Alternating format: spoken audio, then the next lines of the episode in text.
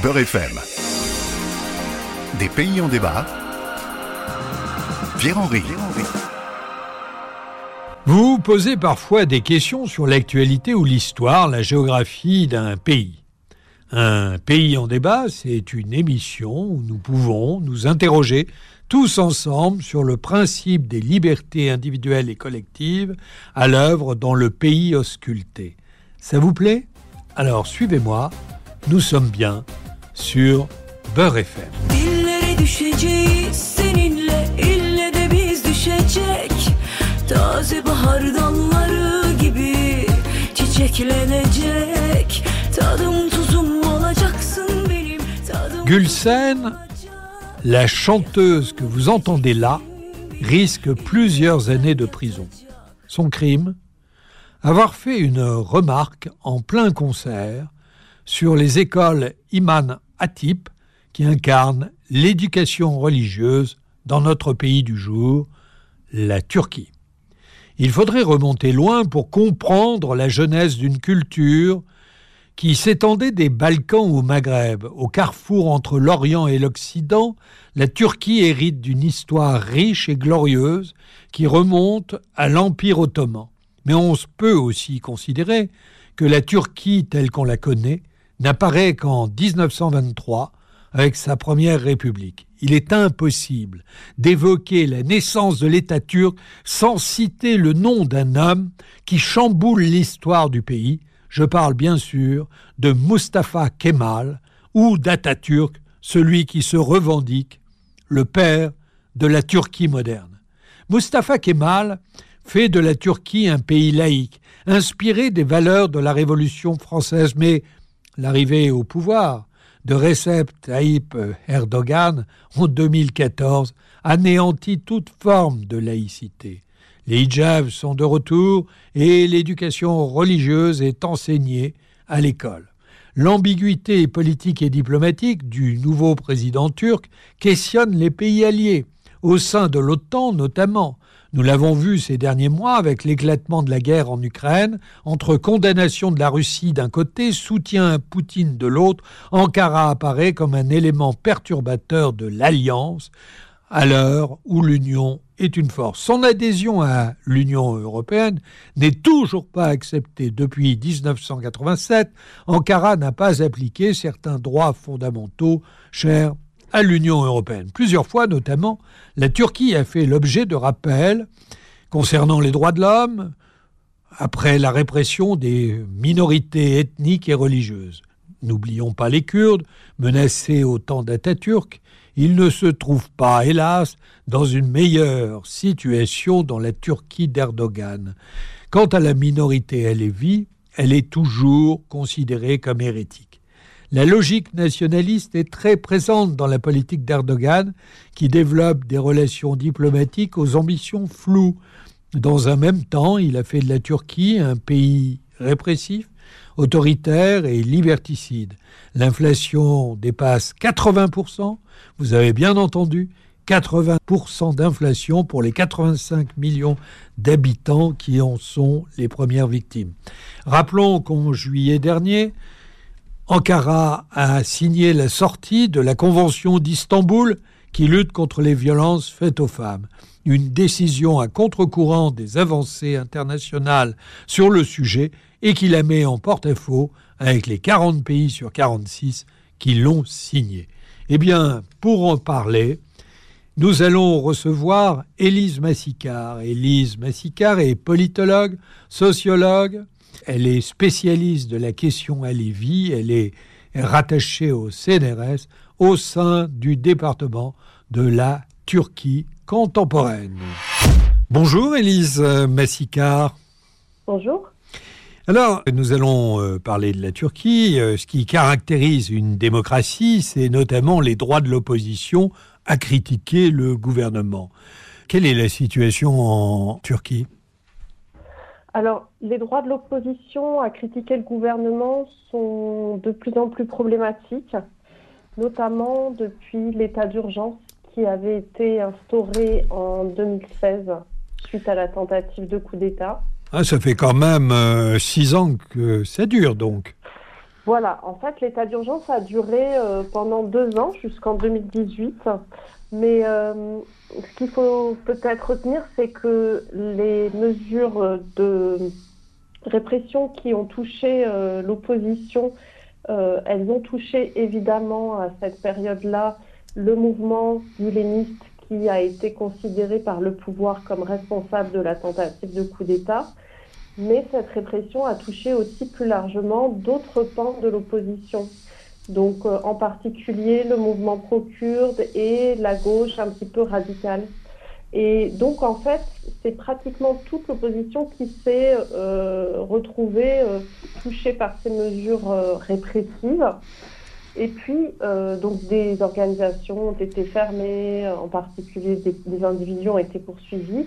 Et par exemple, pour la fermeture d'organisations, la fin de l'état d'urgence en 2018 n'a pas euh, signifié un retour à, à la situation antérieure. Voilà. Donc en fait, il y a une forme. Alors, euh, les mesures sont plus complètement euh, en vigueur, mais quelque part, ça a réduit durablement, je veux dire, le champ d'action de l'opposition. Mhm. Alors, ceci étant dit, il y a quand même une opposition en Turquie et elle s'exprime et elle critique le gouvernement. Alors justement, elle s'exprime où? Quel est le statut des médias et la liberté de la presse est-elle euh, garantie? Alors, la liberté de la presse a connu ces dernières années plusieurs formes de régression assez nettes.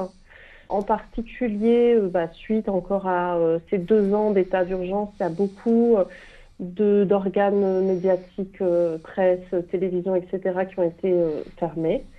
Mais euh, au-delà de ça, euh, on a euh, des formes de criminalisation, en fait, euh, de certaines critiques euh, du gouvernement et de euh, plusieurs formes d'expression.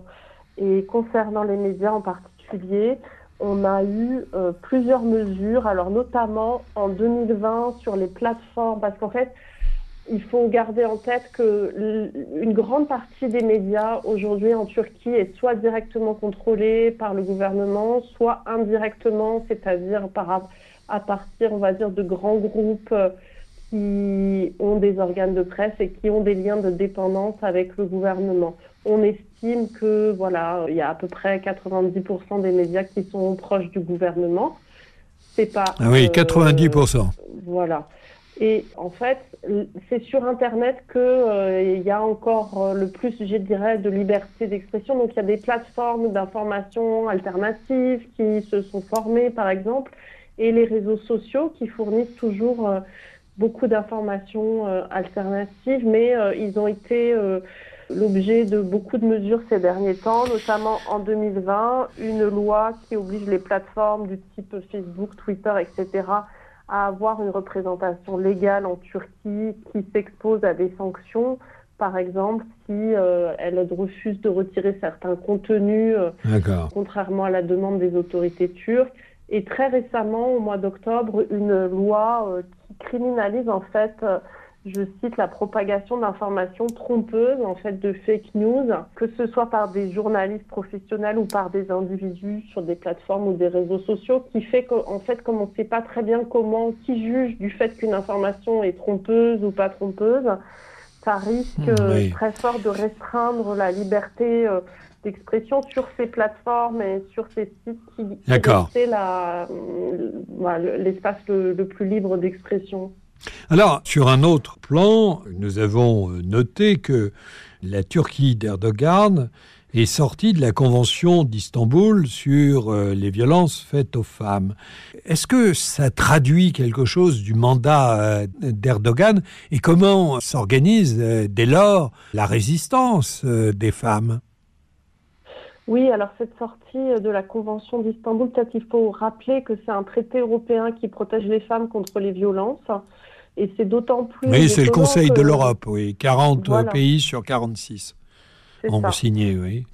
Et d'autant plus étonnant que la Turquie, je crois, avait le premier État à signer cette convention il y a dix ans. Et en fait, euh, il faut, faut, faut, faut garder en tête ce pourquoi la Turquie est sortie, en fait, et comment elle est sortie hein, de cette convention. Ouais. En fait, dans cette convention, en fait, elle stipule que les hommes et les femmes ont des droits égaux. Ouais. L'égalité de genre, quoi. Voilà, et elle oblige les gouvernements à prendre des mesures pour prévenir les violences conjugales à l'égard des femmes et protéger les victimes, poursuivre les auteurs. Donc en fait, c'est quelque chose qui a toujours été contesté à l'intérieur du parti au pouvoir. Il faut voir que l'AKP, le parti actuellement au pouvoir, le parti d'Erdogan, Oui, sur ce oui. type de questions est assez divisé. C'est-à-dire il y a des gens qui sont, sont très conservateurs et, et qui euh, veulent, euh, de- depuis le début, on ne voulait pas du tout que la Turquie signe cette convention. Et il y a des milieux beaucoup plus libéraux aussi. euh, qui, euh, au contraire, ont poussé à ce que ça soit signé. Donc, et les équilibres ont changé, en fait. Le pouvoir en est sorti sur décret, c'est-à-dire sans passer par le Parlement, précisément parce que c'est une question extrêmement contestée. Et il en est sorti parce que dans cette convention, il y a aussi la protection des différentes options, euh, des orientations sexuelles. Et c'est surtout ça qui a été euh, Oui. euh, affirmé par le pouvoir comme raison ou peut-être prétexte pour en sortir, Alors, avec comme idée, on va dire, la protection de la famille traditionnelle, d'un modèle familial patriarcal et l'idée que les hommes et les femmes ont une égale valeur mais ne sont pas vraiment égaux mais sont différenciés, je dirais. Donc, euh, qui est euh, maintenant. euh, mais il y a une résistance, pardon, mais parce que nous arrivons euh, quasiment au terme de l'entretien, il y a une résistance des femmes. euh, Comment, Alors, oui. euh, alors, comment s'organise-t-elle? Le mouvement féminin, faut voir que c'est un des mouvements euh, les plus euh, structurés en Turquie.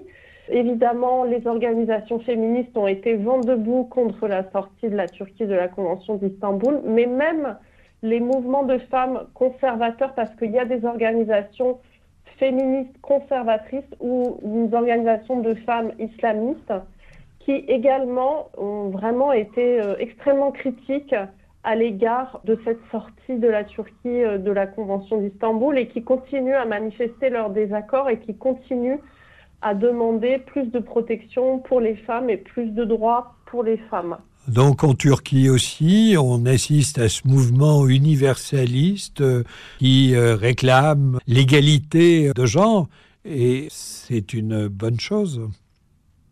Ah, Ce mouvement est très structuré et très, très présent en Turquie, tout à fait. Même si le mouvement des femmes, il est divisé entre différentes options, Mais- certains plus conservateurs, certains plus libéraux, d'autres plus de gauche. Enfin, il y a plusieurs options, on va dire, mais globalement, c'est quand même un des mouvements les, les mieux structurés dans la société civile turque actuelle. Eh bien, c'est sur cette euh, note d'espoir que nous allons nous quitter pour aujourd'hui. Des pays en débat, c'est terminé. Une euh, série d'émissions produite euh, par France Fraternité en collaboration avec Beurre FM. Et merci à Alice et Tariq, sans qui cette émission ne pourrait avoir lieu. C'était Des pays en débat en partenariat avec France Fraternité.